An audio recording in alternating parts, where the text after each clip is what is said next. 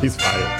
Hey! He's done. He's fired. Get out here. Dr. Ken Harris, Made the it. birthday boy, has been a part of his special day with us. Happy birthday, my friend. Thank you. Thank you. I What is it, appreciate 55? Wow. I appreciate that, but I'm not telling.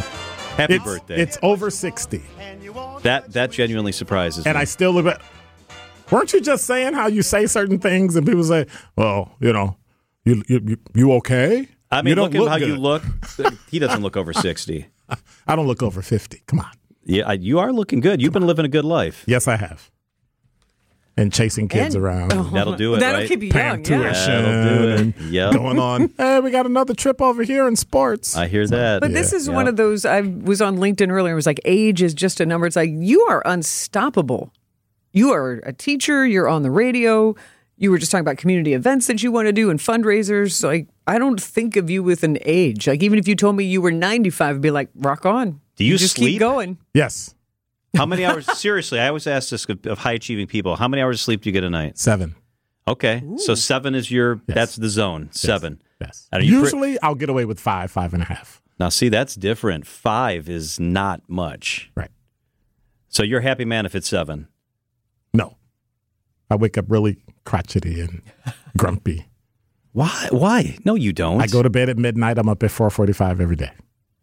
You just told me seven hours. My math ain't great, but that ain't listen, seven listen, hours. Right? So when I feel like it, I usually go early. Okay. But I lay there, toss and turn. So I, I try to go to bed around 10:30.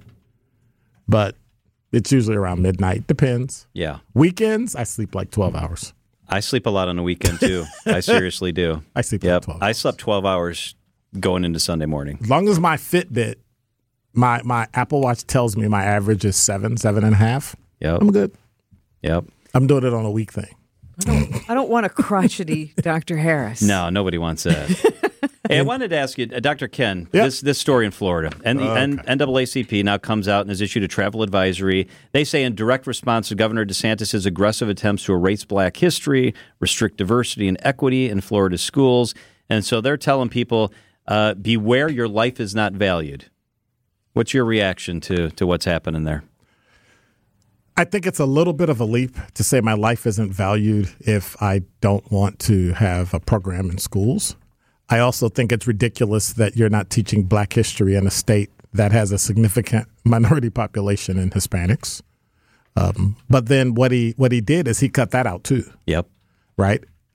Rumor has it, because I know a lot of people in Florida, is he's trying to, as a conservative, remove some of the LGBTQ um, principles that they were trying to push in the schools by simply getting rid of everything.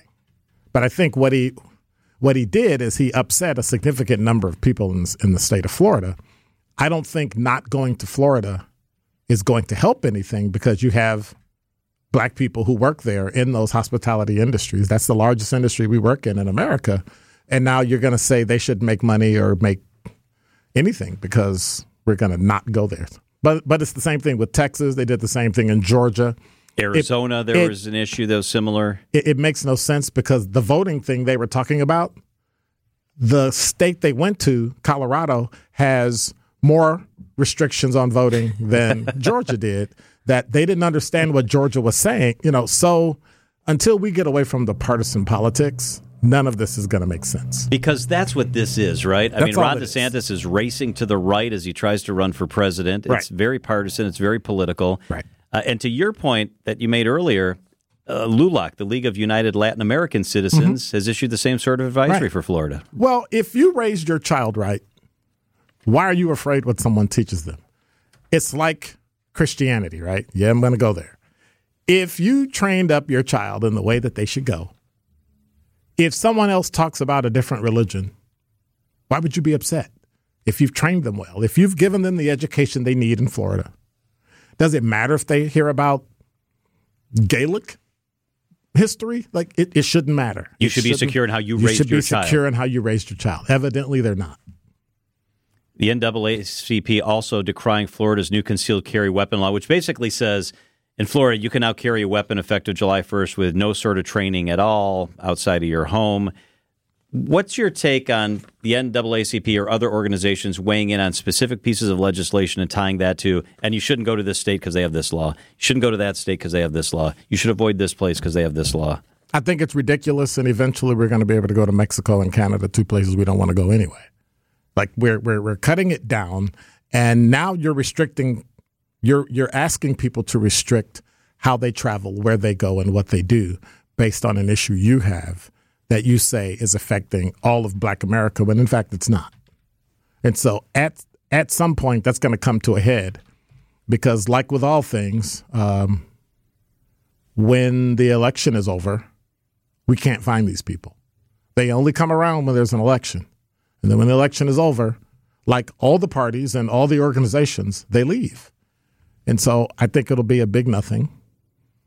Does something need to be done? Yes. DeSantis is on a tear where now you're banning books. Now, yep. now, now you're literally becoming anti-American. The fact that you don't trust people to read something and be able to decipher what's good and what's not, that's not your job as a politician to do that. It's the parents' job. I would say the NAACP is not calling for a boycott. This really is an advisory. And in their official press release, it really is if you decide to travel to Florida, please be advised that this is what Florida schools are teaching. Please be advised. And then it even says if you decide to go, would you please advocate for some more sensible type things? And if you are a resident, join us in our advocacy. It it, it sounds like it is an approach there where they really are trying to be thought provoking. Like, hey, maybe you don't realize that mm-hmm. by taking your family to Disney World or Destin Beach, that you're continuing to support a governor and a culture that isn't supporting you back as either a gay person or a Latino or a black person. And so I should discount all the people working in that industry. They should eventually lose their jobs because of tourism so an organization can feel good. I support the organization. I'm a member, but that's that's that's a bridge too far. I think using the word advisory is hiding behind what you really mean. And if you're gonna be disingenuous about it, you know, mm, it it kind of takes away the power. In the end, it's the difference between uh, manslaughter and intentional homicide, right? Dead is dead. So whether or not you're asking us to be advised before we go or don't come, it's the same thing. You're asking us to bypass Florida. And all those people that are working in the hospitality industry, just like they did in Atlanta, will lose their jobs. And then what? You're not going to come help them. You're, you're not going to come give them a job. And the same NAACP will then turn and start arguing that why don't these people have jobs? It's it's a no ending, and somebody needs to sit down at the table and actually have a conversation and not making it so politically partisan. But until I guess 2024 is over, this is what we have. Yep.